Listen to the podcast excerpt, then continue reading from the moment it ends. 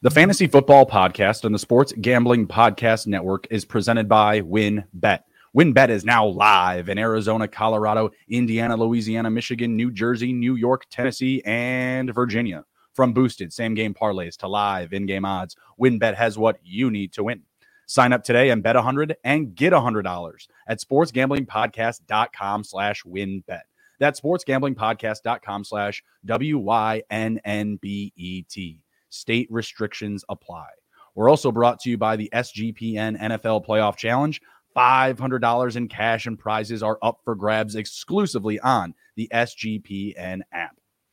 And welcome in to the Fantasy Football Podcast presented by the Sports Gambling Podcast Network. I am your host, Justin Bruni. Joining me tonight, as always, is Mr. Andrew T.D. King. Rob, how we doing, sir? Fantastic, man. Playoffs are here. I'm ready to lose a shit ton of money gambling. Dogs, baby, dogs. Find your dogs. Yeah, so I'm very excited for some football here, some playoff football. You know, really diving into the FFPC playoff challenge. Been doing a shit ton of underdog best ball playoff stuff. So, I mean, I got a lot on the line. I'm ready to sit down, watch these games, soak it all in, and not have to worry about my Commanders losing because, you know, they just don't even make it in. So, you know. Not playing. That'll help. That'll help. Now I'm excited for some playoffs as well. Been riding with the underdog drafts. We got my FFPC that we're covering tonight. We're going to be going over our favorite playoff picks in fantasy football. Regular season's over, but that doesn't mean that fantasy football has to end. So shout out my FFPC. I believe we're running a promo with them right now. Do you have that pulled up? How folks can save some money with them? Yeah, so I actually just dropped an article today on sportsgamblingpodcast.com. You can go there, check out the article. There's a link that you can click on that'll take you right to the sign up. You can, you know, just use the link, or if you just go old school and go to myffpc.com and go to sign up, you can use our promo code SGP. You get a $25 credit off of any $35 or more entry fee. So they for the playoff challenges, there's a $35 entry point. Then there's also a $200 entry point. Obviously, it changes how much you get paid out. But yeah, I mean, feel free to go in there. You know, if you're having trouble finding the link or whatever the case may be, feel free to hit me up on Twitter at arob23.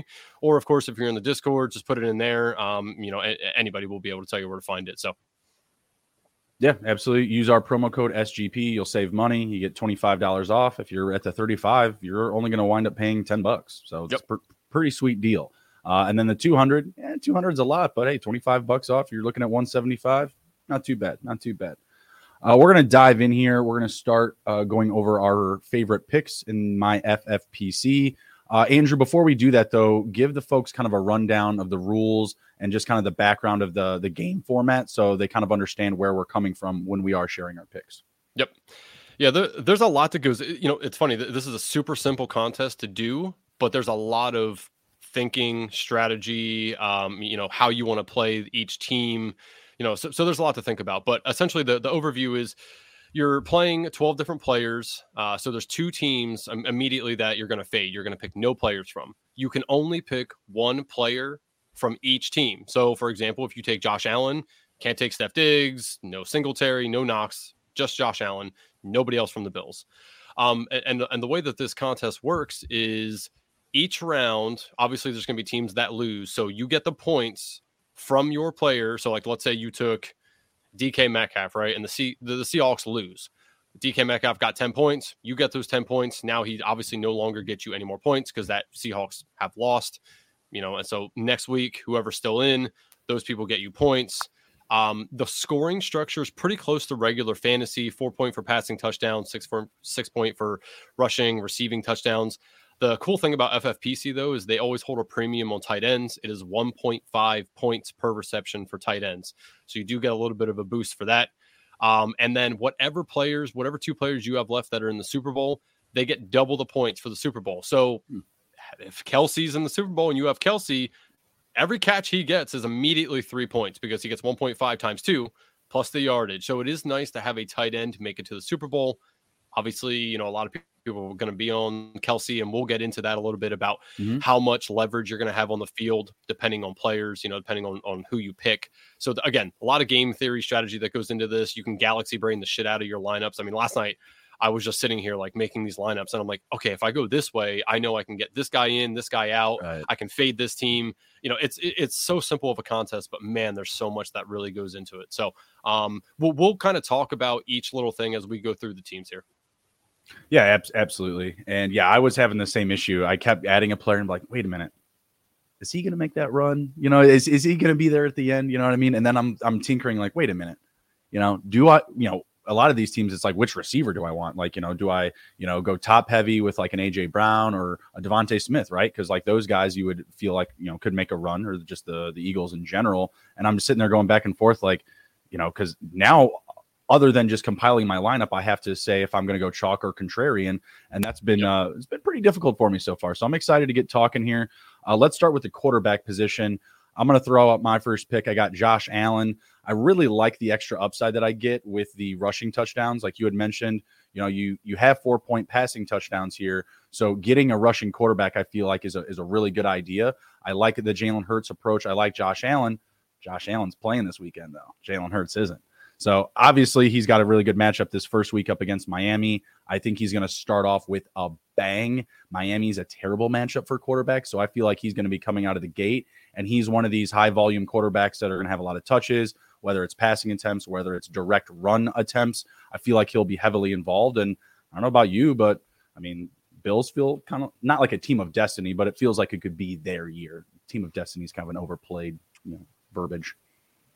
Yeah. And it's funny, you know, you hit on the one thing that people end up talking about is what position are you okay with having on the Eagles and the Chiefs? Because obviously you're taking a big fat 0 week 1, right? Not the worst case, obviously, because we really do think that both of those teams will win their first matchup. But I mean, again, like at the quarterback position, that's probably one of your positions that's going to score a little bit more points. So taking a 0 at that week 1 is going to hurt you in the long term, because again, right. It's not a week by week case here. It's the entirety of the contest. So your score is just being added on every week. It's not going to reset week 2. So you got to kind of remember that going forward. You know, with that said, I took a quarterback that's playing week 1 as well. And I took Joe Burrow. You know, I just, the more I thought about the Bengals. And again, I do have some lineups with Chase, with, you know, Higgins and stuff. But the more I thought about him, the more I just kept making a case for Burrow to be the guy that you want on the Bengals. You know, T. Higgins and Chase are pretty close in targets, in, you know, ADOT, in fantasy points. Like they're just very similar. So really, you know, I know there's no salary cap to this, but when you think about it, like either one of those guys could kind of go off and the other one could be left in the dust a little bit. Same thing with Mixon, right? Mixon could have a really nice game. I mean, hell, he could have 3 or 4 touchdowns, but what are the odds of that happening? It's probably lower than Chase. And, you know, so I just made myself a case for Burrow the more and more I thought about it. So I wanted to bring this lineup onto here because of that, because again, you got to think about each team, who you think could be the person who scores the most points. If they get knocked out week 1, you also want to try to have the person who scored the most points on that team, because, you know, then that kind of gives you leverage over the field. Like, if, you know, again, like if you take the Bengals and they lose week 1 for whatever reason, and you took Joe Burrow and he is the only one who, you know, he has 3 passing touchdowns and each one of the other guys only have 1 touchdown, right? Then obviously he's scored the most. So again, it's there's so many different ways to think about this contest. So easy, but so much critical thinking. Well, I love the Joe Burrow pick. He was one of the guys I was high on coming into this year. What's your team name, by the way? My team name? Yeah. You had to set a team name up when you did. I don't think it would have been the first thing. You probably just put Justin Bruni, like not even looking at it. That's probably SGPN JB. Oh, okay. See this one. I like to cater them to what I want to do. So this one I named it Ice Burrow. Oh, okay. You know, we'll play on words there. I like it. Last year I did a Brady one. And I did Many Men Wish Death Upon Me, because that's the video that him and Gronk did. So right. I like that straight swag. No, Burrow's a great pick. I mean, I like the Bengals to run back to the Super Bowl. Obviously, you know, probably gonna have to go through, you know, Chiefs, Bills, one or the other. What are your thoughts on Mahomes here? I mean, he's the top QB this season in fantasy. What are your thoughts on, you know, going with that approach? You know, obviously holding him out of the first week. But what do you think you could get out of that if you did move forward with him? Because I feel like he's going to be really popular in this format still.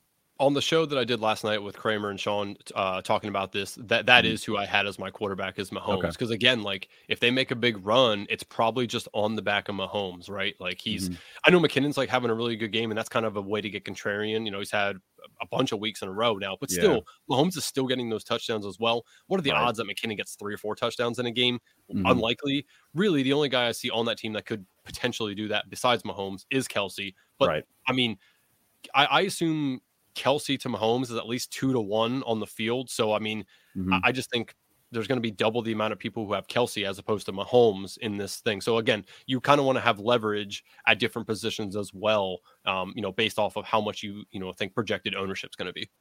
Right. And that's fair. And that's fair.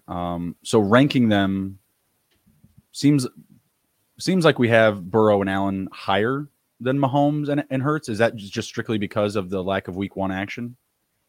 Yeah, I would say in totality, yeah. I still think Mahomes could outscore both of them, even missing a week. Because again, like, you know, the ability, what Andy Reid I think is going to want to do in the playoffs is really showcase that Mahomes is the man. Like, he is the best quarterback, no matter what anybody else says.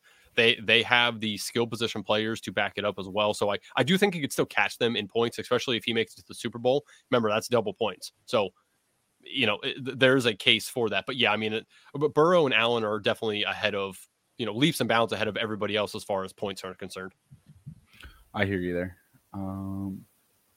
Anything else to touch on the quarterbacks before we move on? No, again, you know, you just really want to just think about the team. Think about what their game theory is going to look like, what their scripts might look like. You know, I kind of went and looked at, you know, round 1, who do I think is going to win? Who would they play round 2? Take it from there. Who do I think is going to win between that matchup? So, I mean, I kind of laid it out for myself and looked at it and was like, okay, if this team makes it this far, this player is probably going to score their most points. If I got close on 2, I kind of went contrarian just to be a little bit, you know, less or more contrarian on the field, you know, based off the leverage and projected ownerships.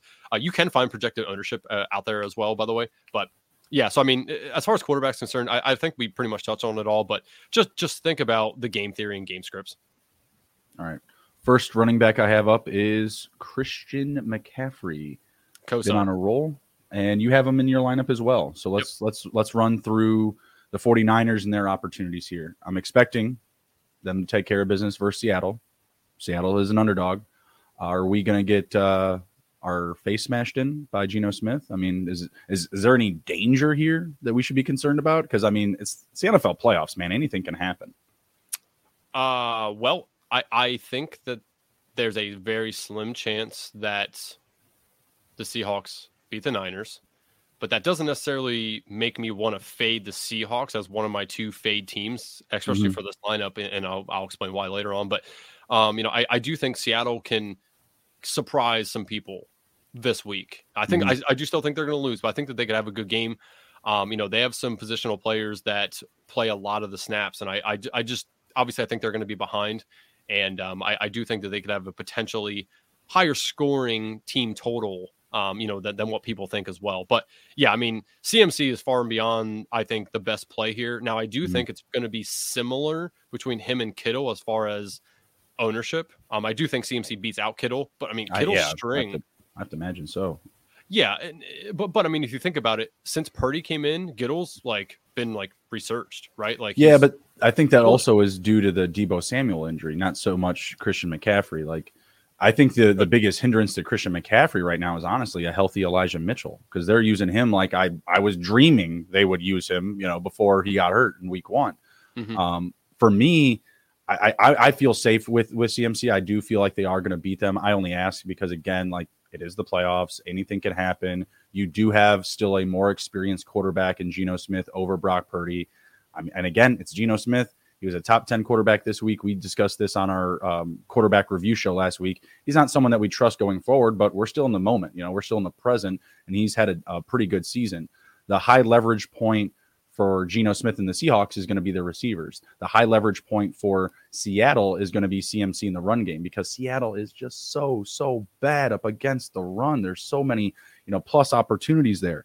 9th most receptions to running back, 7th most rushing touchdowns to running back, 5th most receiving yards to running back, 4th most fantasy points per games to running back. Like, CMC should absolutely eat in this game. And I guess that's where I'm just like getting, you know, the shivers down my back is like, yeah, maybe he goes off, but then they just lose because, you know, you got a rookie QB that could, you know, make a drastic mistake at any given time.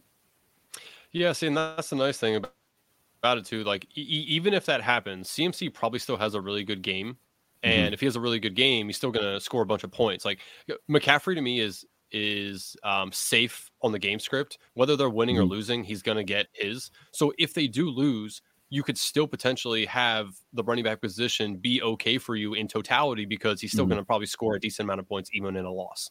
So again, like you kind of want to think about that, like which team could potentially lose but score a bunch of points no matter what. And then, you know, it's okay to take the L on that team because, again, you only have one person per team. So it's not like you're going to take a massive L if a team that you think is going to win ends up losing. Right. I would say that Tyler Lockett should probably be in consideration then as well because, like I said, and DK Metcalf too. I mean, both of those guys are going to have a good matchup. 49ers, oddly, as good as their defenses have been, it's a very plus matchup for receivers in fantasy. So I think those two would definitely fit that mold for you, like kind of those one and done home run type of hits where either one of those guys could honestly come down with multiple touchdowns. Let's go with your next running back pick. We had the same pick for our first running back. Who's the next running back you have up? I got Ken Walker.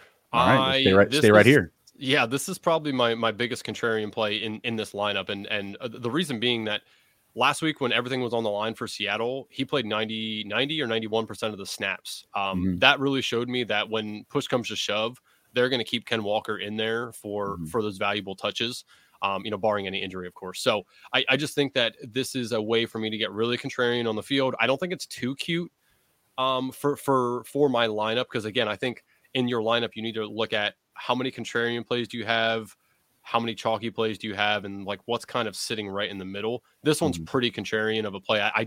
I think his ownership's going to be less than 2% in the whole contest. I mean, people are going to either fade the Seahawks completely or take DK, one of those guys. So for me, Ken Walker is a guy that could lose. Obviously, I think the Seahawks will lose, but I think he could have a pretty decent game as well. I mean, I think he could catch 5-6 balls, possibly a touchdown. If he does any of that and they still lose, I'll still feel okay with having him in my lineup and taking that L.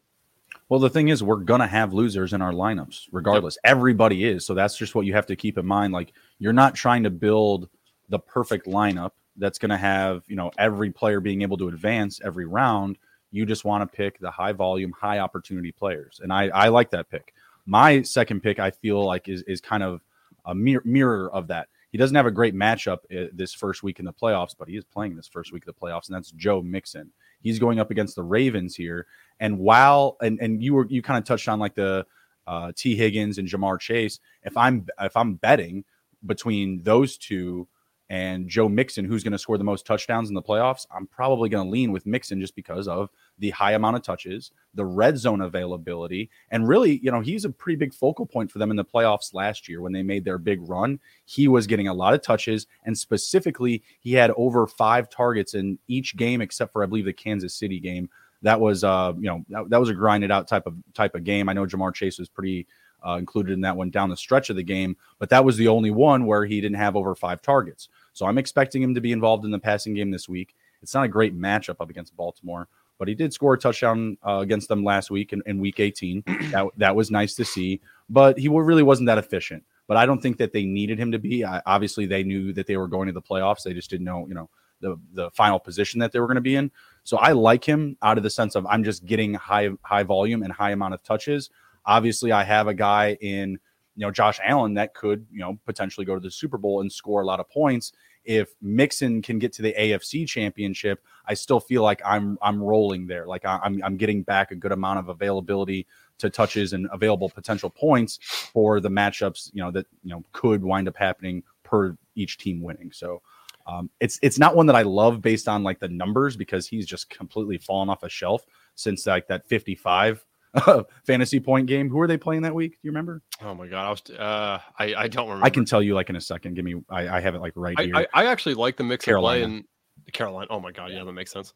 I actually like the Mixon play. I will have Mixon in some lineups as well because I think it's a very good player to get contrarian at because everyone's going to be on Chase and Diggs. Yep. I'm sorry, Chase and Higgins. Higgs, yeah. So I think that it's a very good, again, like that's a player to me that's like an all-star at being contrarian, because he's a very good player. You don't really are, you're not dipping that much in production from like Chase and Higgins to him, right, still heavily involved, very good team, good running back on a great team. So yeah, I actually like the mix and call. That's somebody I will have in some of my lineups. All right, let's move over to receiver. You can go ahead with your first wide receiver pick. Yeah. First one here is Chris Godwin. Again, same one as me. So we got the same one again. Yeah, I like Godwin more than Evans. Again, like I talked about this yesterday, because I have Godwin. I already have Godwin in like 4 out of my 5 lineups. I think that if the Bucs make a run, even if it's a 2-game run, I think he's the one that's going to see the most targets. He's been the most reliable receiver throughout the whole year for Brady. Mm-hmm. Evans has only obviously just come on now with this last game, so I think that might hold a little bias to people too. Is like, oh, he just took 3 touchdowns, like, yeah, let's go with Evans. So I think it's probably not going to be as chalky as people think to have Godwin, but I do think that he'll be the most owned of all the Bucs. I did want to potentially get contrarian with Leonard Fournette. Just can't pull the trigger on him. I really just think that Godwin has the most potential to see the most volume in this offense, especially if they go on a little bit of a run here. So plus a little bias, shout out Penn State, love Chris Godwin. I'm all about it. He has been Tom's favorite target. The volume is always there. Like, they're going to pass a lot. And in my opinion, if Tampa is going to make a run, it's going to be on the back of Tom Brady throwing the ball 45 plus times. I could very well see, if say they play 2 games, 3 games, he has over 10 targets in each one of them. That's just where I'm going. And Mike Evans, yeah, he popped off in week 18. I'm not buying that. I'm not buying that to repeat. He's been a shell of himself this season. Still had a respectable year in terms of just like receivers, but in fantasy he was incredibly disappointing, and he doesn't have that high trust level. He was getting decent volume as well, even prior to the Carolina game. Just wasn't doing anything with it. Just wasn't very efficient and making his touches very meaningful. And he's not a guy that is just like hungry for production. He's hungry to win. He's hungry to do his role, to perform to his best role and be either a decoy or open up the field for other weapons and options. Evans is a dog. He just wants to win the game. He's not caring about our fantasy team. Is Brady one of those quarterbacks that you could potentially put in one of these lineups, or is that too cute?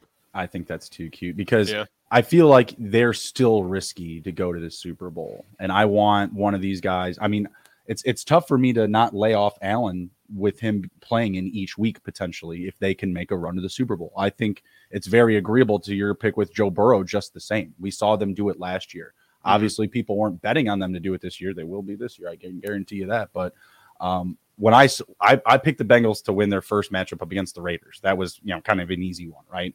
But from that game, from what I had saw, I bet them the rest of the way through the playoffs. Obviously, I didn't win in the Super Bowl, but I still cashed a few tickets prior. So I don't think Tom's a good pick. I feel like maybe they get out of the first game. I think they do beat Dallas actually, but if they go into Philadelphia, I don't know, man. That defense has been really good. Their offense has so many weapons. It's tough for me to buy that. Would I be surprised if it happened? No, it's Tom Brady. Playoffs. I know, that's why I want to do a Brady lineup. I'm just like, man, just do one. Yeah. I mean, it's getting too cute, but this is fantasy football. Fantasy's supposed to be fun. If Tom brought you a ton of success and made you some money, that would be fun. It's Tom Brady. Come on, that's very true. All right, our next pick. I'll just shift over to my first receiver pick. Other than Godwin, was AJ Brown. Obviously, not playing in the first week, but he's Jalen Hurts' favorite target, and the Eagles are going to be favored to come out of the NFC to represent their conference in the Super Bowl. I think that's just kind of keeping it simple there. I'm not getting the high quarterback usage because he's obviously going to be out week 1, and I feel like swapping Hurts for a receiver is more adequate. And I'm not interested in Miles Sanders. Like that was kind of the toss up between me. I was like, do I go Sanders or do I go AJ Brown? But if you're just sitting there asking yourself, you're just like in the back of your head, it's AJ Brown's answer. You know what I mean? Like, just look at the body of work of both of them across the season. AJ Brown has been far less bustable, far less goose eggable, if you will. So I have a lot of trust in him. I think a lot of drafters should. The only downside is just you're missing out in this first week. Yeah, I co-sign. I also have AJ Brown in here. I'm probably going to have a lineup for every single positional player, including Miles Sanders in one lineup. I do think so. I'm buying into the narrative a little bit that Jalen Hurts is probably a little bit more hurt in his arm than he's letting on to be. Mm-hmm. And if that's the case, they're going to try to run the ball a little bit more than they probably need to in the playoffs. So I think that it's an okay play. I do agree with you, though. A.J. Brown, Devontae Smith are probably the top two guys that you want to take from this team outside mm-hmm. of Hurts. Dallas Goedert, though, is very, very interesting to me. Again, with the tight end premium scoring of 1.5 mm-hmm. points, if he has even a remotely decent game, you know, if they make it to the Super Bowl and you have him and he makes 6 catches, that's 6 times. That's 18 points straight out of the gate. Without yardage, so without touchdowns. You're telling me to take Kelsey and Goddard. Listen, yes, I do think that is very viable. Now, based off of all the trends, you don't want to really go more than 3 tight ends. They say 2 is probably optimal. Yeah, I was going to say, like, I think that's getting a little dangerous. Yeah. 3 to me is probably the borderline that you really want to go to. 1 or 2 is probably where you really want to go. And I probably should have hit this at the top of the thing. Based on all the trends, you definitely want to have more wide receivers than running backs in your lineup. Mm. Now, again, I'm a component of trends are trends until they aren't. So I don't mind bucking it a little bit. Mm. But if you're only going to do 1 lineup or 2, I'd probably stick to the data and kind of do what that suggests. But if you're doing 10, 15 lineups, whatever the case may be, then, I think some of them are okay to kind of buck the trend a little bit. Oh, I definitely bucked the trend in mine. I got 2 receivers and that it. And Kelsey. Oh, shit. Kelsey's in there too. I'm chasing the high volume. I'm chasing the touches, and the ground game is the safe path, especially in the playoffs, when you're just trying to get yards, move the chains, possess the ball, just run the clock. I think those are very valuable assets to any team in the playoff. And that's why you'll see, we'll go down my list here. AJ Brown will be my last receiver that I cover. So I feel really good about him. Like I said, even with Hurts, like he was okay in his return. I think the main thing is that he returned, you know what I mean? Like we're not expecting Minshew in that first game. So, and he gets this extra week of rest. I think that, we're going to make day with any of these guys, like you said, Goddard, good situation. AJ Brown. What about Devontae Smith? He was the first name that I had. And I was like, you know what? I don't know. AJ Brown, I feel like he's just going to ball out in the playoffs. Yeah. Devontae Smith over the last 6 weeks has been better than AJ Brown in totality. But I think, obviously when push comes to shove, I think AJ Brown just, the connection with him and Hurts is going to shine in the playoffs if they're going to really do anything. Devontae Smith is great. I just think that AJ Brown will probably have a little bit more of an edge in the playoffs. I just think more concentration of targets. It's going to be obviously pinnacle moment for both teams, whoever winds up advancing to the Eagles, but I feel like they're going to, really try to attack him, especially early in the game. Get him really easy touches, not have to force Hurts to, push the ball down the field right away. And Devonta Smith is kind of more of that screamer down the sidelines. He's going to open things up. He's going to be that deep threat. And I'm hoping that A.J. Brown will clean up underneath. Mm-hmm. Your second receiver. Not ready for flex yet. I did have a second receiver. I already said Godwin, and then I just agreed with you with A.J. Brown. So I did actually give out 2 so far. Oh, but you have I'm saying the next guy on your list. Okay, next guy. Okay, yeah. It's Steph Diggs. If it's not Josh... Yeah, if it's not Josh Allen, it's Steph Diggs. Now I do think there is a small case for Dawson Knox again with the tight end premium. Dawson Knox could have a decent playoffs. If that happens, then you're in a good spot. But I think the top 2 easily for this team are Allen and Diggs. So if you're not going Allen, if you're not going Allen, Diggs is the next safest thing. Personally. Now, with that said, obviously we've seen Diggs have a terrible fantasy championship run. It does scare me a little bit that. The Bills are one of those teams that they don't need to hyper-focus on Diggs to win. Josh Allen is good enough to do it on his own with other guys and run the ball. And so obviously that's why Allen is probably the number 1 overall suggested pick for this format. So, but I'm not leaving the Bills off of my lineup. I'm not fading them whatsoever. I'm not putting them in my defense, no kicker, none of that. It's going to be a positional, positional player. And since I didn't go Allen, I went Diggs. And again, Diggs is going to be pretty chalky as well. I think those 2 picks are going to be extremely chalky, but of course it is what it is. It's really hard to build a very good case for Knox, for Singletary. I want to stay away from running backs in general because I think James Cook and Singletary are a lot closer in skills than what people about, think they are. What about Gabe Davis? 4 touchdowns last year. Yeah, F that noise. Nah, it ain't happening again. And if that happens again, I'll just eat my words, It's so hard to buy. I agree with you. He hasn't done enough, up to this point to, give us that trust level. But at the same time, what did he do last year before he had 4 touchdowns in a game? You know what I mean? it could happen. It could happen. I won't have him in any of my lineups. That's for sure. I like the Diggs option. If you're not going with Allen, Diggs is definitely the next guy up that you'd want to focus in on. I think Singletary could be in that mix as well. A lot of experience there, been with them for a while. We saw him kind of resurge last year in the playoffs. So I think that could be a decent one, but clearly Allen and Diggs are going to be the top guys there. And I really feel like it's a difficult argument to even go on top of Diggs or go his direction, I should say, because of what you had mentioned. Allen just distributes the ball.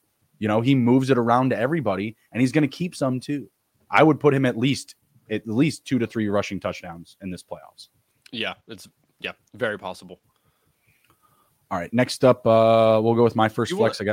What's up? Do you want to hit up Jake's question there? I saw Jake put that question in the chat. I don't have CD in my lineup, so I don't mind talking about him. Do you have him in yours?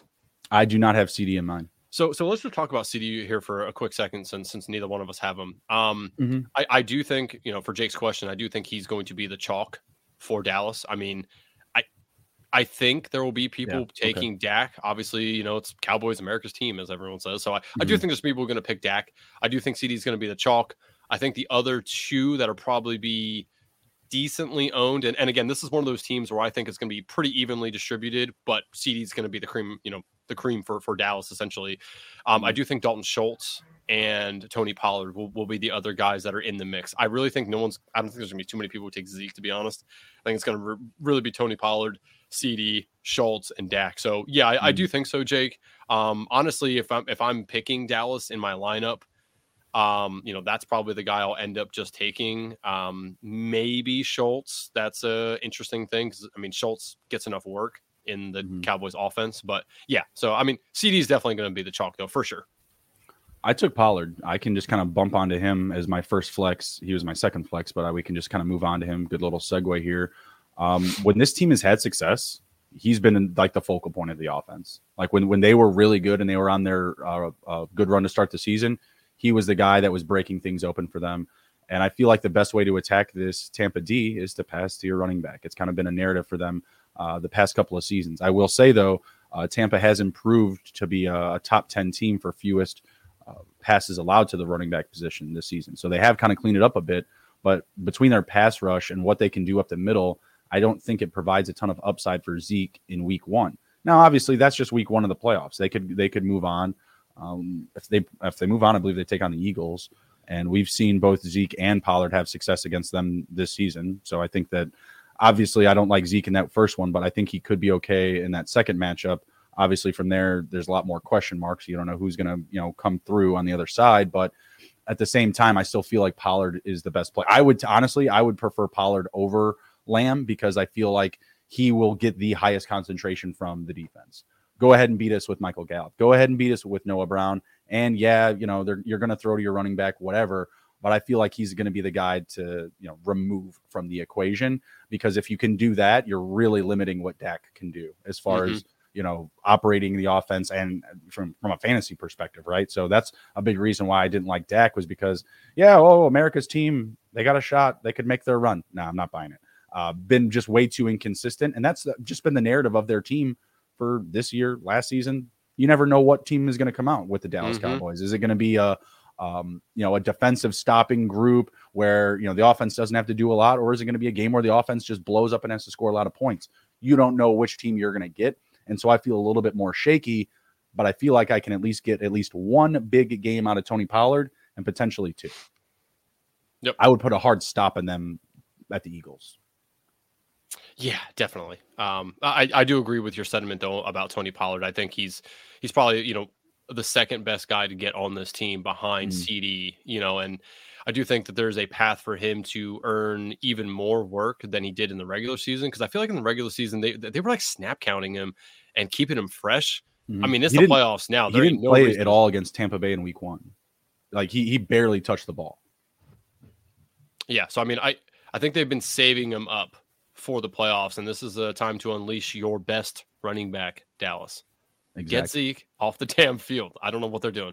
But again, that's kind of why I like Schultz, because if CD gets concentrated on and, you know, they're mixing in Zeke and Pollard, I do think that Schultz has a very good chance to catch, you know, 5, six balls a game. I mean, if that happens and they make a little bit of a run, you're going to get a fuck ton of points from Dalton Schultz. So, I mean, just, you know, it's one of the reasons why I like this contest too, is that the tight ends hold a premium on it, even though the trends don't show that you should take that many. Right. Well, your next two picks are very similar to two of exactly. Your two are similar to mine. We both have Travis Etienne and Austin Eckler. Let's start with Etienne. What are your thoughts on him?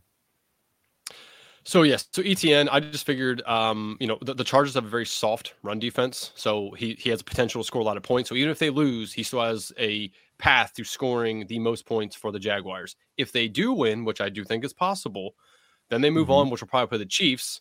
Chiefs also a pretty decent matchup for Etienne. Yep. So, the path for him is pretty easy as far as how you get to maximum points. I think Christian Kirk's an okay play for them as well.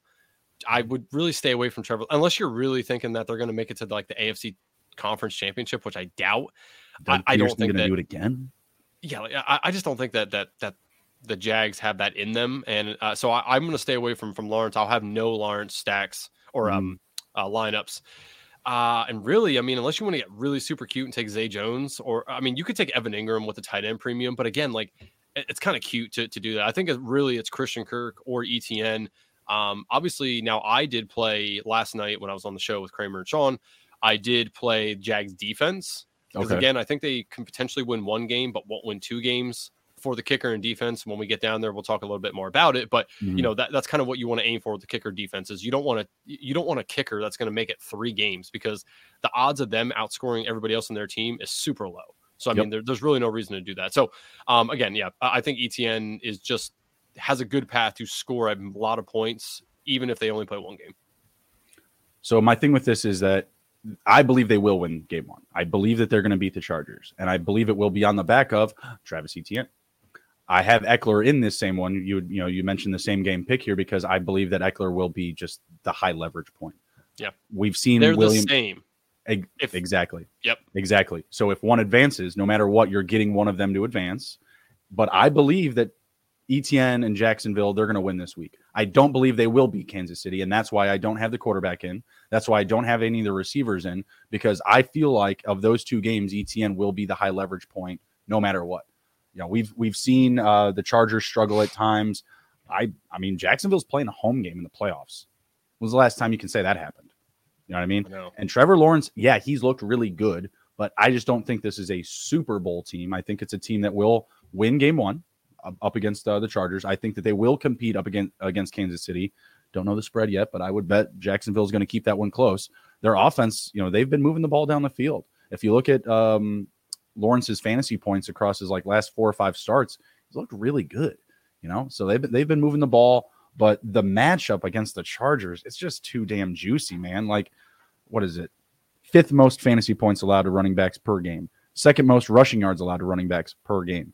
8th most rushing touchdowns allowed, Like, there's a ton of upside here. And Eckler on the opposite, he's the number 1 running back this season. So either way, you're getting an elite running back. You know, maybe we don't put Etienne into that folder just yet, but elite option, elite volume, we'll say. And I like that. I mean, I was sitting there going back and forth. I was just like, these guys are playing each other. I'm already burning myself. But the more I thought about it and broke it down, I was like, well, I'm getting points regardless. Like you had said, like no matter what, I'm getting somebody that I know will advance. It's not like I'm picking like, you know, a Seattle and a Giants player and, you know, a Dallas player if they don't advance, you know what I mean? And then you're out 3 teams in the first round. You're cornering yourself there and you're putting someone ahead. So I'm good with it. I don't know if you have anything else to add on Eckler. I mean, he's a stud. He's a stud. Exactly. Like, it's hard to get off of him. You know, on that team again, like I think Keenan Allen's a fine play. That's a good way to get a little leverage on the field because I do think Eckler's gonna be very chalky, but Eckler's just gonna score the most points. He's gonna touch the ball the most. He has the highest upside of anybody on that team, and if they win, he's still in the next game gonna have the highest upside of anybody on the team. So I mean, it's really hard to get off of him.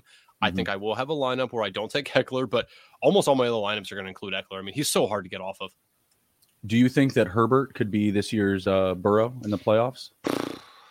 I was thinking that when the playoffs, like, you know, like this, the end of Sunday, right? And then as I'm starting to break everything down and I'm getting my picks ready, like who I'm going to go with, I'm like, I just don't see it. No, I mean, Could it happen? Yeah, I don't think there's a 0% Dan Jones could go to the chance. Super Bowl. Anything can happen.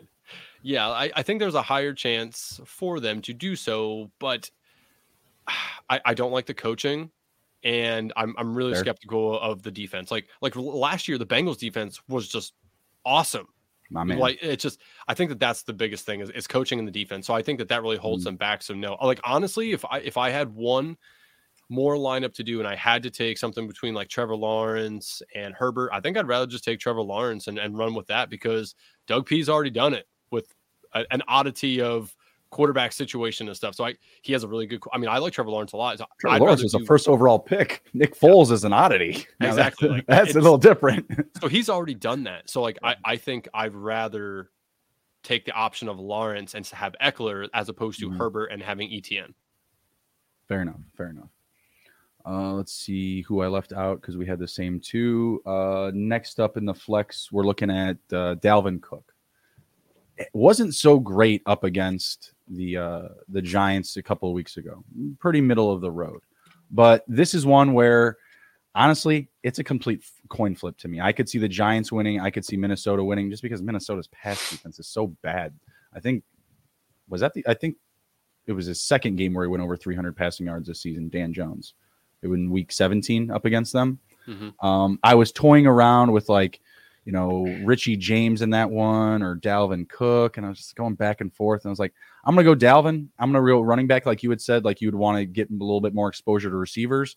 I want to get more exposure to touches. And I feel like he hasn't taken on that same type of workload in the regular season that we've seen. And now he's actually in the postseason. I feel like he could be someone that they lean on outside of Justin Jefferson. Obviously, I think Justin Jefferson will be the top pick from the team here. But if you go with Dalvin Cook, I feel like you're getting, safer and more meaningful touches, because Jefferson's got to blow it open to make his day. You know what I mean? And Kirk Cousins, if he can't do it in prime time, how do we expect him to do it in the playoffs? You know what I mean? This isn't Sunday 1 p.m. type of football here. Yeah, and the other thing is too that Jefferson's going to be super chalky, way chalky. So I think it's very good to get off of Justin Jefferson, because I believe the Giants can and will beat the Vikings. I think there's potential for other skill position players on that team to outscore Justin Jefferson, such as Dalvin Cook, such as Hockenson. So there's different ways to get contrarian here. And this is a team I don't mind getting contrarian on. I do think Justin Jefferson's a fine play, but I think he's going to be so chalky that this is it's a good pivot move to take somebody else on this Vikings team. Anyone else? I know you're not going to say Adam Thielen. No, hell. Oh, Hockenson. Yeah. I had said Hockenson because he's okay. Yeah, we'll get to Hockenson in a little bit. I was just thinking off the top of my head. I was like, wait a minute, there's got to be somebody else there. Yeah, and I'm not playing Kirk either. I don't think they make a run, so it's Jefferson or Hockenson, and that's it. Oh, I'm sorry, and Cook on this team. That's it. Nobody else. Let's see. Well, let's just talk up Hockenson, because we both have Kelsey, and we'll make him the tight end conversation. Okay. I see how you have it set up. You have Hockenson as your tight end, and you have Kelsey as a flex. Yeah. So obviously I have Hockenson. Again, as I just said, I want to be a little contrarian with the Vikings. Mm-hmm. I do think Hockenson has the potential to score the most points due to the tight end premium scoring here. He's just been very good for the Vikings. He's been their number 2 target hog since he came to the team back in, whatever week that was, 8, 9.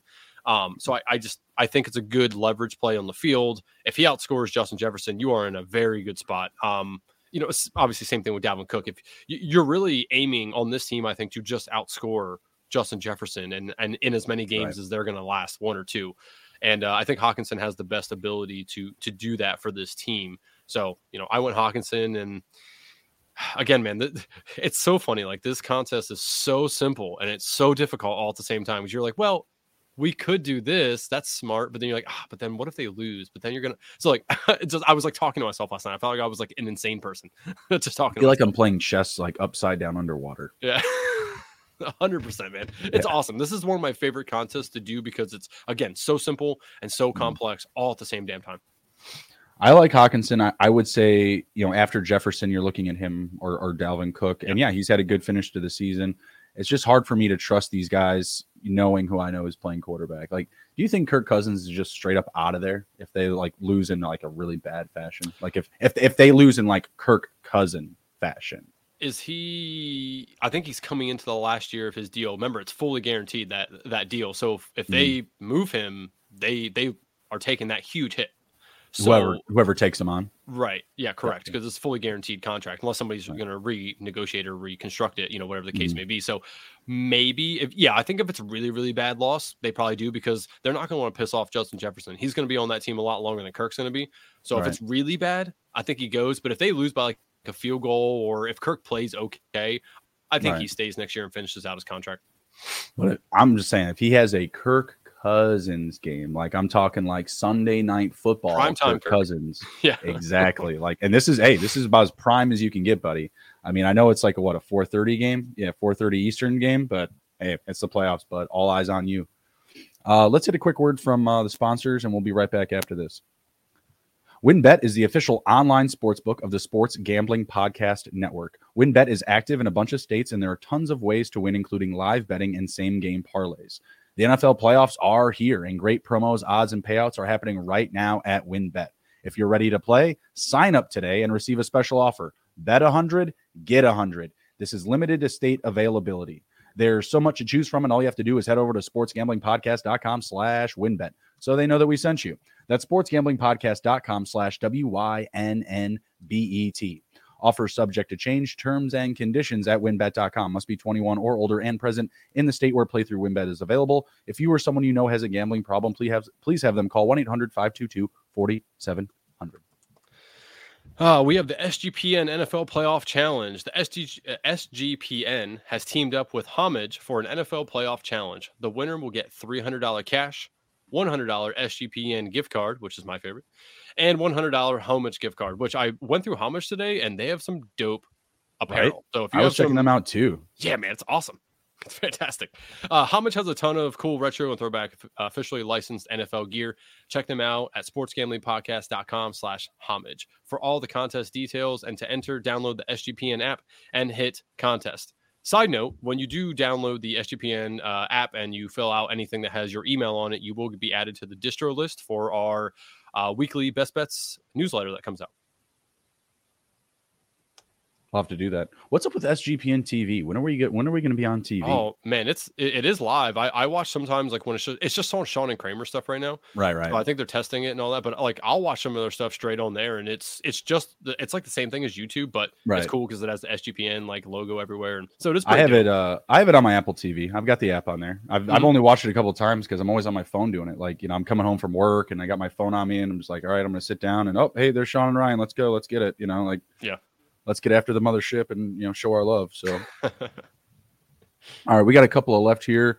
Travis Kelce. This is a home run here. You had already hit it on the head. 1.5 points per reception. 3 points per reception in the Super Bowl. I think you and I both like the odds of the Chiefs still making it, even, you know, with my Allen in the lineup, even with your Burrow in the lineup. Kelce, he's just going to be that guy for them. He's always the go-to receiver to move the sticks. And we haven't seen Juju Smith-Schuster in the playoffs. I'm not really sure what to expect from him. Same thing with MVS. Like, I don't know if these guys are going to, you know, explode or buckle or break. You know what I mean? Like, those don't feel like trustable options. Jerick McKinnon feels like he's, you know, behind Mahomes and Kelce as well, but Pacheco and him, I mean, they kind of play a similar role. It's just that McKinnon is – his experience, I feel like, has propelled his production down the stretch of the season. You know what I mean? Like, he has a higher football IQ, NFL IQ over Pacheco, who still has looked pretty good as a rookie, but I feel like he could be like, you know, a McKinnon 2.0 as he progresses. He's not that guy right now. And I feel like when they get down in the red zone and they get, you know, into that high trust space, we got to go to our guys. It's Kelce or McKinnon. And if you're asking me to pick between the two, it's going to be Kelce every damn time, especially with the statistical advantage that he's going to have. Yeah. The only issue, again, and it's not really a huge issue, is he's going to be so damn chalky. Whatever. You're just going to eat the chalk in your lineup. And that's why I like to get a little contrarian, because I did watch a live stream where they went to like, they called it the boomer opto, meaning like they went through each position and figured like, what is what is the average person just going to think is the best player on the team? Right. Like Kelsey's on there, man. It is really hard to get off Kelsey due to the scoring, due to, you know, obviously they have a really good chance of making the Super Bowl. And if they do, he's scoring you 3 points every time he catches the ball regardless. So, I mean, it's very hard to get off Kelsey. I do think you hit the nail on the head, though. McKinnon is probably the better pick over Pacheco. I do think Pacheco is a very, very sneaky play. It's cute for sure, but it's sneaky. I mean, he's the goal line guy. You know, McKinnon's the guy that's scoring all these longer touchdowns, you know, but Pacheco is the goal line guy. So, I mean, it's very interesting as well there, but I don't want anything to do with Juju. Can't trust that. Again, Mahomes is like Allen, right? Like they spread the ball around all over the, hell and creation. Right. So, I got to ask you really quick. What do you think about the presence of John Ross? Oh God. I mean, if there's not a better fit for him to where for him to go, like, oh, Tyreek Hill doesn't play here anymore. I've been calling you guys since week 2. Thank you for taking my call finally. You know what I mean? Like, yeah, I mean, it wasn't his problem after he came into the league blazing fast that he can't catch a ball and that he gets hurt. Yeah. Like that was the issues. He wasn't catching balls. I think he got hurt. He was the guy from The Replacements. I was about to throw up a ball, but I don't have one nearby. I usually do. Didn't he win an island, by the way? What? I'm pretty sure because he like set the record or whatever, or had the fastest record at the combine for the 40 time. I think Nike was doing like a promo that year or something where like he won like an island. I could be way off on that. But did you say an island? Yeah. Like a big body like in the ocean? No, yeah. I didn't catch that. Was that what they did with Epstein's Island? I don't get it. Oh, Jesus. Man, we just got real weird there. I'm just saying, like, who's got islands to give away? I mean, Nike, of all people, I would assume that they have an island, but, like, what? Like, what does John Ross do with said island? Does he run around? So does he sell it? So here, this is from March 4th, 2017. It says, receiver John Ross broke the NFL scouting combine record with the 40-yard dash on Saturday, but he lost out on his opportunity to win an island because of the shoe choice. That means he didn't wear Nikes. If he wore Nikes, then he would have won an island. I remember Nike had that up. Damn. And like, isn't that crazy? That's nuts. I feel like that's like Magic Johnson. Did you watch that HBO show about the Lakers and Magic Johnson? No, I didn't. I think it's called Winning Time. They show the guy who like started Nike approach it's not Magic Johnson. It's, it's a parody of the experiences. Right. But they show him coming up to him like Nike. Who the hell is Nike? You know what I mean? Like they go through that whole thing. And I think he winds up going with Adidas because at the time they Adidas. They had more name brand recognition or whatever, but that was the first thing that popped into my head when you mentioned that. And yeah, John Ross, bro, you could have retired already. Like, yeah, you could have had an island. Like unreal. Fuck.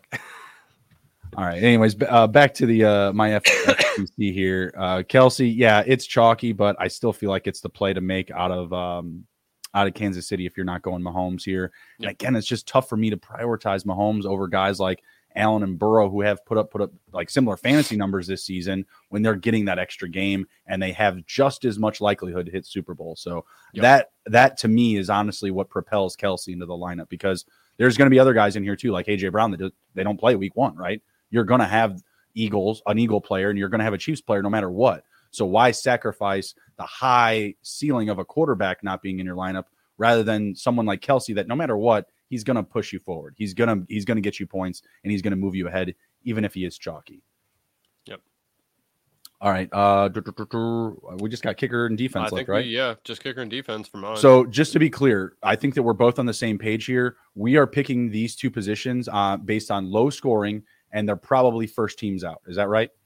So, yeah. So for kickers or defense, essentially, like the way to think about it is you either want a team that is going to lose out week 1, or be one and done. So, or I'm sorry, one win and then out. You don't want anybody to advance, because you're not going to score a ton of points with kickers and the defense, exactly, just based off of the FFPC scoring, which again you can find in my article. I've outlined each positional scoring so you can see that easily.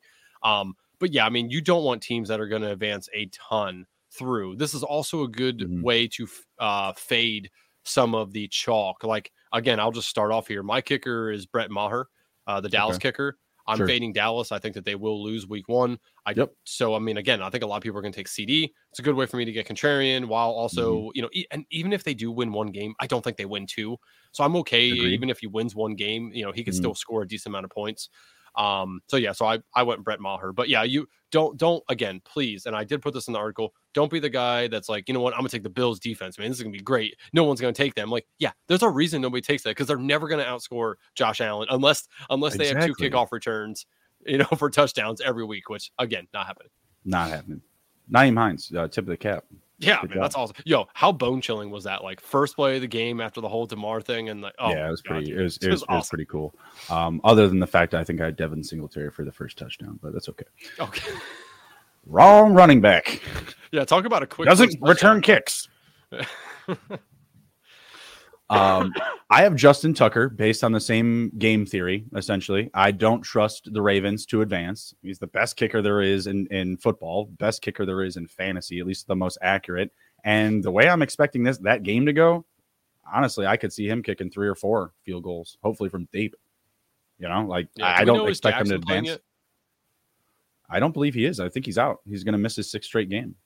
Has he been rolled out? I saw Tua was rolled out for sure. I didn't see anything about Jackson yet. Let me pull it up, see what I can get. But I thought he was it says questionable on him right now.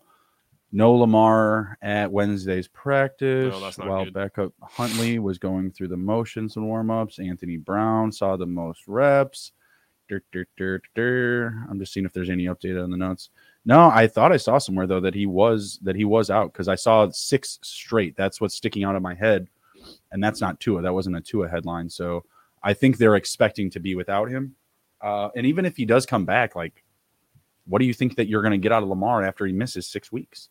You know what I mean? Like, and don't get me wrong, like, I'm not on the Ravens, but you know, I was kind of getting into it with some folks in the SGPN chat on YouTube, or I don't know if it was earlier or yesterday, but.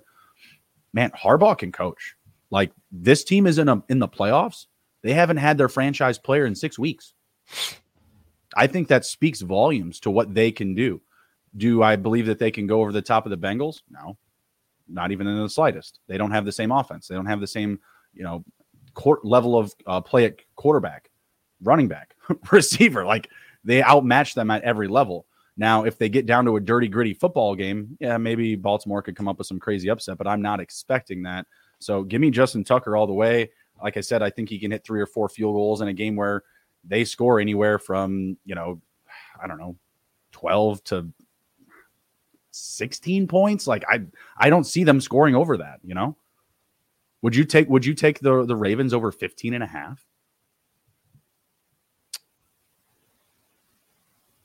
Oof. I can't do it.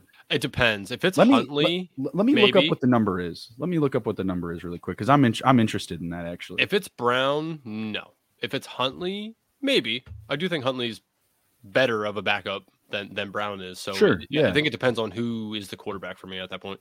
So yeah, I'm looking at same game parlay here. Give me 1 second because they're going to give me all the options for the game. Can you pull up Jake's comment then?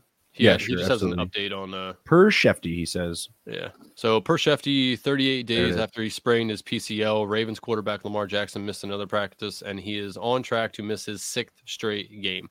That's lovely. That's the same thing that I saw, yeah. And again, it's the 6th straight game that they got me. Where the hell is the totals for this? So how do you feel? How cute is it to play Mark Andrews in one of these? Do not do that. No, I did it on last night's show, and man, you should have saw Sean and Kramer. They were just like looking like, yeah, I mean, the hell's your problem, man? They're like, I could see why you wanted to do that. And again, like I did that within the intent of I thought Jackson had a better shot at playing. Right. You know, I was just trying to be a little contrarian there, but I'll probably end up switching that. You know, that's yeah. Here we go. Total points. Okay, so the number at 15.5 to the over is minus 115, 15.5. Oh, these numbers aren't that. Let me see here. It says minus 1,100 that they will be under 26 points. Man, under 16.5 is paying minus 135. And then it obviously just goes up. So let's say 20 points, 20.5 to go to the under is minus 320. That is not good. Yeah, not ideal. Not for a playoff game. You're not. I mean, what are you gonna do with 18 points in a playoff game? Who are you gonna beat in this NFL today? You know what I mean? Like, yeah, it's gonna be pretty rare. I think if there's a team to do it, it's probably the Giants. Yeah, not the Ravens. They have a good running back, a quarterback who can run, who's not a backup. You know, like I'm not saying that. Like if Lamar somehow played that, you know, Dan Jones would be the better quarterback of the two, but it's the starting quarterback who's healthy. And then I'd say they're pretty equal on receivers other than like Mark Andrews, if you consider him a receiver, because the Ravens receivers are trash other than Mark Andrews and Richie James. Honestly, I had him in one of my lineups and I had to pull him. I was like, I can't do it. I like him in his first matchup. I think he will get you points in that first week, but that's it. You know, yeah. That's it. And it's because of it's such a juicy matchup up against Minnesota. Yeah, Saquon's such a chalk play on the Giants as well, you know, again, sure. But it's hard to get off Saquon on the Giants. Like, that's tough. Well, I actually have the Giants defense because, again, I feel like they could be that one-and-done team. Yep. So that's where I'm at with them is I think that in that game, their defense will be good, and I think they can score a touchdown because Kirk Cousins playing in primetime. Yep. I'll take one touchdown from my defense in 1 week and still lose, and I'll be okay with that. So. Exactly. Yeah, that's my thought process on this. Again, like on yesterday's show, I took the Jags defense, you know, with that same mentality of I think Herbert could throw a touch or a interception as well. You know, like you want to try to grab a defense that isn't going to win more than one game and has the possibility of scoring a touchdown. I think the Giants really fit that narrative as well. And that's also why you can't go with the Bengals, because I also think the Bengals could score a touchdown on defense, but we need Mixon. We need Burrow, one of those receivers. Like, yeah, that is not an equitable swap whatsoever. Correct. I think the San Francisco defense could be interesting, but again, it's really hard to get off of CMC with how efficient he's been and how good his first matchup is going to be and how much they'll lean on him with Brock Purdy at the helm. But see, that's the thing is like, do we trust Brock Purdy to actually carry this team deep? You know, because otherwise, if not, then, you know, maybe that defense isn't the worst play. Yeah. I wanted to ask you about this too, because I brought it up to Sean and Ryan. Would you do a Purdy lineup? Mm-mm. No. It's too risky. It's a rookie QB. Yeah, but doesn't this team give you 2017 Eagles vibes a little bit? No, not Foles. At all. Not at all. Really? Good defense. Okay. Good defense. Both have good defense. Offenses, I would say, are probably very similar. You know, the Eagles had Alshon Jeffrey, and like they had some pieces. So do the Niners. Don't say that name to me again. Don't say AJ's name. Oh, yeah. Okay. No, sorry. Bears. Yeah. Please yikes. Don't do that again. I'm going to let that one slide. That was a CJ Uzama moment, my man. Oh, like, Jesus. I'm trying to even remember. Was Alshon Jeffrey good that year? He was bad with the Eagles. He was not good. I think he was okay that year for them, if I remember correctly. But he must have been I don't know. I think Purdy, I think it's cute for sure, but I think it's an interesting lineup to build because they're the second seed in the NFC. Right. You're taking the quarterback from a very good team. Now, granted, I obviously think CMC and Kittle can outscore him, but what if they don't? You would have a huge leverage over the rest of the field because there's going to be probably less than 2% of people who take Purdy as a lineup. Yeah, just saying, you're going to need some big huevos for sure. Oh, mine are more practical size huevos. Okay. Like, mine are in the wheelbarrow. I'm pushing it around like in South Park. Got my balls in the wagon. I feel you. No. You'll be walking away from the bank with some cash on the. I'll tell you what. Yeah, wagon for sure. If they're making a nice run and Purdy is performing very well, just know I will be very excited about that lineup. That I will. No, hey, I don't hate it. You like I said, you're gonna need some big balls to do it. But I just feel like if that team is the team that we think is gonna make a run, it's gonna be on the back of CMC. Yeah, Purdy, and I don't disagree. And Purdy can cash in on that, right? Like CMC could catch like 2 or 3 touchdowns in any given game. That's who he is. Cool. Purdy got points there, but CMC got more because he has more. He has 6 points per touchdown, no matter what. Period. Purdy's not going to be a guy that runs one in. You know what I mean? Like he's not going to get 6-point passing touchdowns, in my opinion. He's only going to get 4, and he may have multiple games with just 1, and they're still spanking their competition. You know? Yeah. I just, you know, again, I was galaxy braining this last night. Like I'm thinking myself into like leverage on players. I'm like, man, what if they make it to the Super Bowl? pretty much, I'm going to say at least 75% of people are going to have CMC, right? Like I would have leverage, so much leverage over. Sorry, I almost forgot. What if Jimmy comes back? They were talking about him coming back for the playoffs. I'm not saying that would happen, but they didn't put him on the IR for a reason. You know what I mean? They've made him available. What if they get to the AFC Championship game and they pull off, or I'm sorry, NFC Championship game, and they pull a freaking Rex Grossman? They throw him in instead of Kyle Orton. You know what I mean? Like that happened to him, and look what happened to the Bears. They didn't win a Super Bowl. Yeah, I don't know, man. It'd be tough because like, who's going to want to really go off of Purdy on that coaching staff now because they just keep winning. Like he's not bad. He's not performing bad. I agree. So, no, he was dude. I trusted him over Dan Jones in the fantasy championship, and look what that did. That wasn't good. No, that's true. That's true. Yeah, it's just something I'm thinking about. You know, I of course, like the way you want to work your teams, and I again explain this in the article, is start from the end and work your way back. So start at the Super Bowl, work your way back. You know, and that. So again, like I'm trying to think of every different. Again, I love this contest. So simple. Billions of ways to go. It's fantastic, man. It really gets my like juices going in my head. I'm like, shit, if I did that, yeah, man, I could. It's amazing. Like we should have 4 or 5 people set up on one of these and just start just talking through everything and just make a lineup together. That'd be a lot of fun. Yeah, maybe we can do that next week for the divisional round once we get there. Oh yeah, that's true. Yeah, because everything's going to start over next week, so we can just do it again and have everybody or whoever come on and. We might want to clarify that a little bit. This contest, as soon as you enter, starting from this week, is the entirety of the contest. But next week, a new contest comes out after the wild card. And then, yeah, correct. Want to make sure we're getting it right. Yep. All right, cool. You got anything to share before we head out for tonight? Just as a reminder, again, go to sportsgamblingpodcast.com. Click on the fantasy tab. Actually, hold on. Let's see here if I do it. So go to fantasy, and then the tab after that is called fantasy football. It's right on the main page currently, the FFPC playoff challenge overview and strategy. Go take a look at it, please. You know, I did put some nice work into it, did some research. I didn't go, it's a very low level. I didn't want to go too high of a level because it could become a novel with how many different ways you can go here. But it breaks down each position, the scoring, the overview, the positional strategy. I ranked my top 14 at each position outside of kicker and defense, obviously, because that's pretty easy to you know, narrow down. But go check it out. Feel free to give me feedback on it if you guys want to. But yeah, it'll definitely help, especially if you're new at doing this. It'll definitely help you just be able to think about how you should be structuring and rebuilding your lineup here. Awesome. And give us your best pick, your lock for this weekend. Oh boy.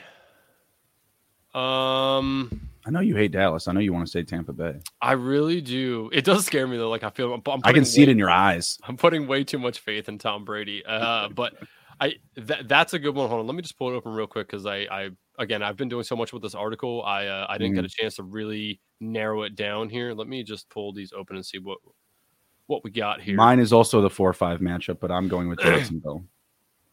So you're taking Jags. What was that +2 right now? +2.5.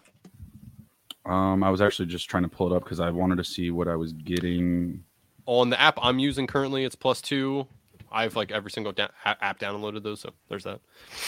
I still have a few to take advantage of on the bonuses here in Maryland, so yeah, that's the nice thing when it becomes legal in your state. Then you're just like, oh, well, I can use this book for a while, use all their free bets and free stuff that they're going to give away, and then move on to the next one. So yeah, Jags at +115 all day.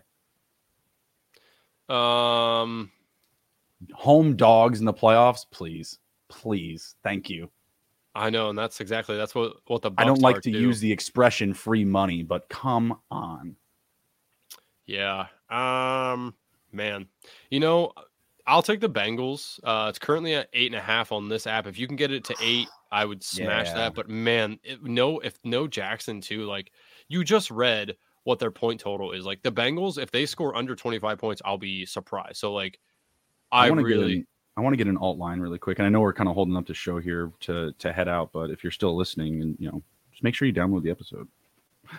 I want to see like the alt lines for give us a like spread. Too, everybody. We always forget to say that. And I'm like, damn it. I'm like, you know what? We should tell people like the video, subscribe if you haven't already, please. It does help us. We got a lot of things to talk about. Let's see here.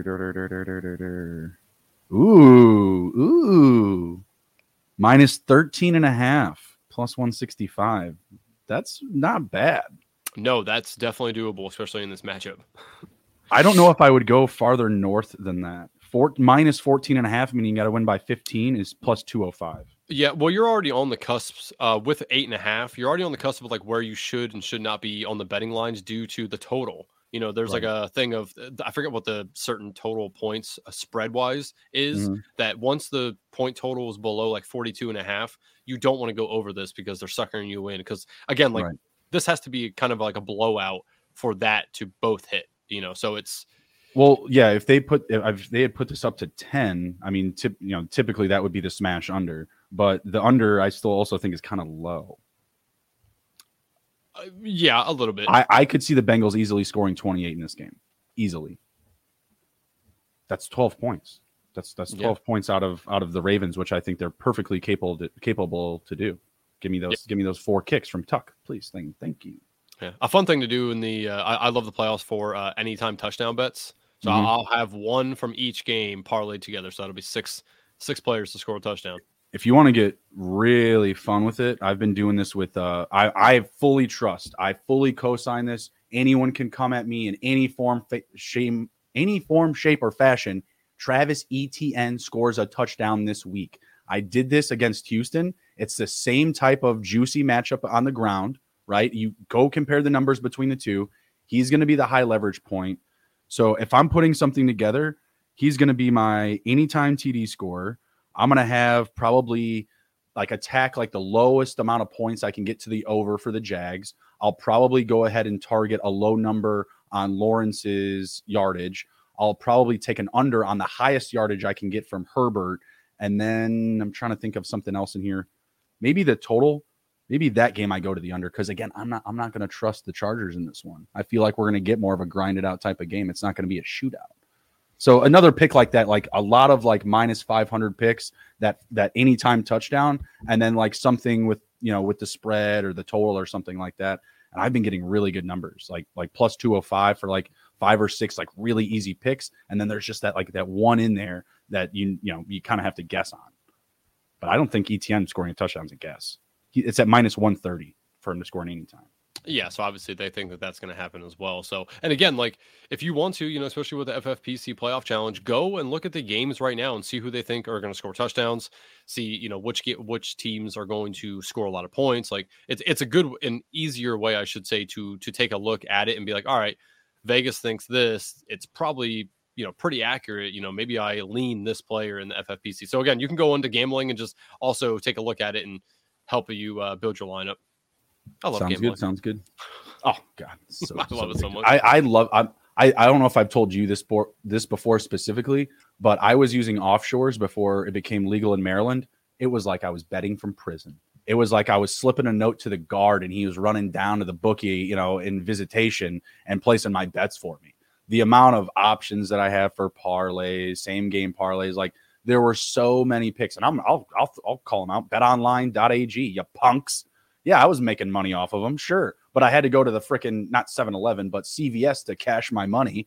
You know, they're charging me just as much to make a withdrawal as I'm depositing. You know, like the minimum deposit's 50. Oh, by the way, on this withdrawal, we're taking 45. I'm like, the fuck? Are you kidding me? No. Like, I honestly, if you're like me and you have a gambling problem, if you're just straight degen, let's ride, then yeah, you're probably going to fall into that pit. But man, it was like playing, you know, checkers, and now I'm playing chess. You know what I mean? Like it was so crazy, all the things that I was limited from doing now that like the floodgates are open and you have all these different options and just like bonuses too. Whatever sports book you go to, there's always going to be like rewards and benefits. Like, oh hey, here's a free bet for this. Bet $5 on a same game and get another $5 bet. Like that, I wake up in the morning for that stuff. Like, ooh, what do I get? Ooh. Yeah, ooh, it's cool. I'm still waiting on WynnBET to come to good old Pennsylvania here. Right. Well, I'm still waiting on them to get to Maryland. Let's go, WynnBET. I mean, we stand up for you every damn day. We're brought to you by WynnBET, for crying out loud. So hopefully they get their act together and start getting active in a bunch more states. Hell yeah, I want to give them money. I can drive down to Virginia. I want the perks. I want all the insider perks. That's what I want. Yeah, right. Like, we kind of work for you guys, so yeah. So if you could just like give us some money to bet and lose, that would be fantastic. Yeah. That would be fantastic. I went to a premiere party for another sports book that I'll leave unnamed here in Maryland, who is active in the state, and I was invited by some other SGPN people from the area, and we got a ton of free money from them, a ton of free bets just for showing up and hanging out and eating free food. It was fantastic. So WynnBET, please get active in Maryland and do exactly that, so we can go party with Wynn and get some free shit. All right. Yeah. We're going to head out. This was a long one and a very good one. We will see you next time. Please be sure to download the episode. Give us a positive review. And if you're watching on YouTube, smash the like button. Let's go. I'm Justin. He's Andrew. Follow us on YouTube at our handles below. Take care. Be well. Be good. Can't be good. Be good at it. We'll see ya.